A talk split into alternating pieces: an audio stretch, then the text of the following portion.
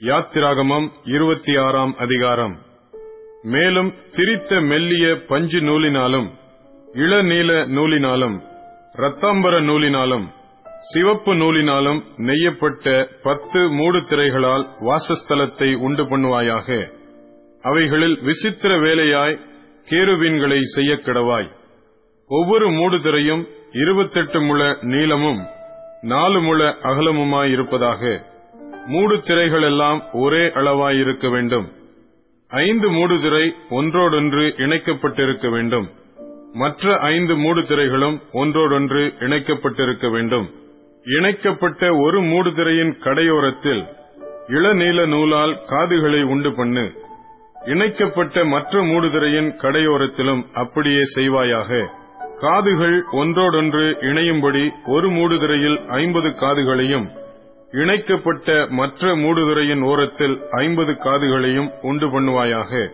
ஐம்பது பொன் கொக்கிகளையும் பண்ணி மூடுதிரைகளை ஒன்றோடொன்று அந்த கொக்கிகளால் இணைத்து விடுவாயாக.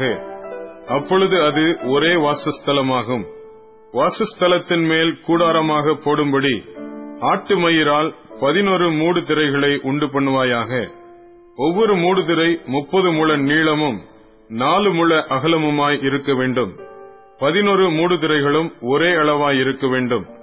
ஐந்து மூடுதிரைகளை ஒன்றாகவும் ஆறு மூடுதிரைகளை ஒன்றாகவும் இணைக்க வேண்டும். ஆறாம் மூடு திரையை கூடாரத்தின் முகப்பிற்கு முன்னே மடித்து போடுவாயாக. இணைக்கப்பட்ட ஒரு மூடு திரையின் கடையோரத்தில் ஐம்பது காதுகளையும் இணைக்கப்பட்ட மற்ற மூடுதிரையின் ஓரத்தில் ஐம்பது காதுகளையும் உண்டு பண்ணி ஐம்பது வெண்கல கொக்கிகளை செய்து கொக்கிகளை காதுகளில் மாட்டி ஒரே கூடாரமாகும்படி அதை இணைத்து விடுவாயாக.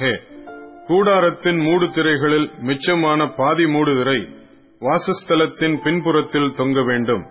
கூடாரத்தினுடைய மூடு திரைகளின் நீளத்திலே மீதியானதில் இந்த புறத்தில் ஒரு முழமும் அந்த புறத்தில் ஒரு முழமும் வாசஸ்தலத்தை மூடும்படி அதன் பக்கங்களிலே தொங்க வேண்டும். சிவப்பு தீர்ந்த ஆட்டுக்கடா தோலினால் கூடாரத்திற்கு ஒரு மூடியையும் அதன் மேல் தகசு தோலால் ஒரு மூடியையும் உண்டு பண்ணுவாயாக. வாசஸ்தலத்துக்கு நிமிர்ந்து நிற்கும் பலகைகளையும் சீத்தி மரத்தால் உண்டு பண்ணுவாயாக. ஒவ்வொரு பலகையும் பத்து முழ நீளமும் ஒன்றரை முழ அகலமுமாய் இருக்க வேண்டும்.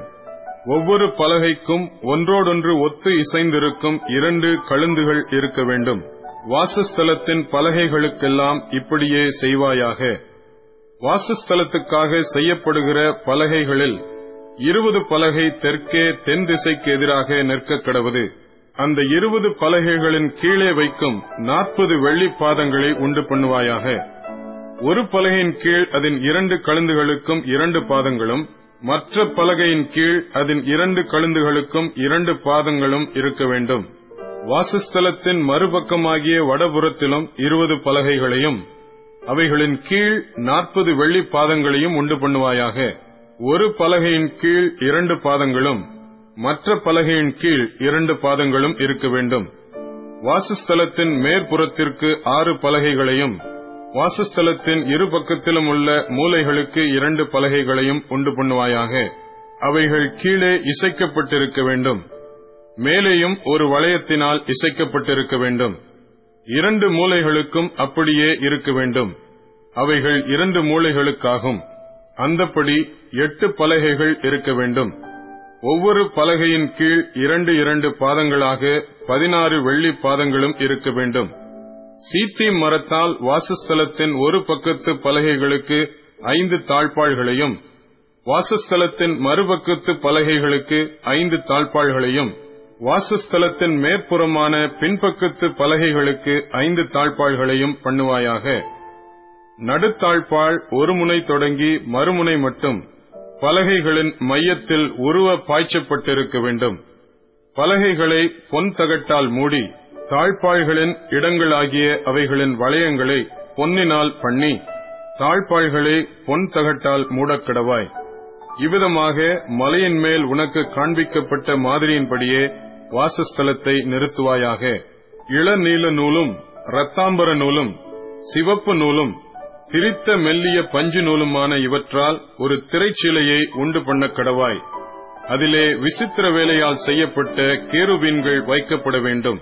சீத்தி மரத்தினால் செய்து பொன் தகட்டால் மூடப்பட்ட நாலு தூண்களிலே அதை தொங்கவிடு அந்த தூண்கள் நாலு வெள்ளி பாதங்கள் மேல் நிற்கவும் அவைகளின் கொக்கிகள் பொன்னினால் செய்யப்படவும் வேண்டும். கொக்கிகளின் கீழே அந்த திரைசீலையை தொங்கவிட்டு சாட்சி பெட்டியை அங்கே திரைக்குள்ளாக வைக்க கிடவாய். அந்த திரைச்சீலை பரிசுத்த ஸ்தலத்திற்கும் மகா பரிசுத்த ஸ்தலத்திற்கும் பிரிவை உண்டாக்கும். மகா பரிசுத்த ஸ்தலத்திலே சாட்சி பெட்டியின் மீதில் கிருபாசனத்தை வைப்பாயாக. திரைக்கு புறம்பாக மேஜையையும் மேஜைக்கு எதிரே வாசஸ்தலத்தின் தென்புறமாக குத்து விளக்கையும் வைத்து மேஜையை வடபுறமாக வைப்பாயாக. இளநீல நூலும் இரத்தாம்பர நூலும் சிவப்பு நூலும் திரித்த மெல்லிய பஞ்சு நூலுமாகிய இவற்றால் சித்திர தையல் வேலையான ஒரு தொங்கு திரையையும் கூடாரத்தின் வாசலுக்கு உண்டாக்கி அந்த தொங்கு திரைக்கு சீத்தி மரத்தால் ஐந்து தூண்களை செய்து அவைகளை பொன் தகட்டால் மூடி அவைகளுக்கு பொன் கொக்கிகளை உண்டாக்கி அவைகளுக்கு ஐந்து வெண்கல பாதங்களை வார்ப்பிக்க கடவாய்.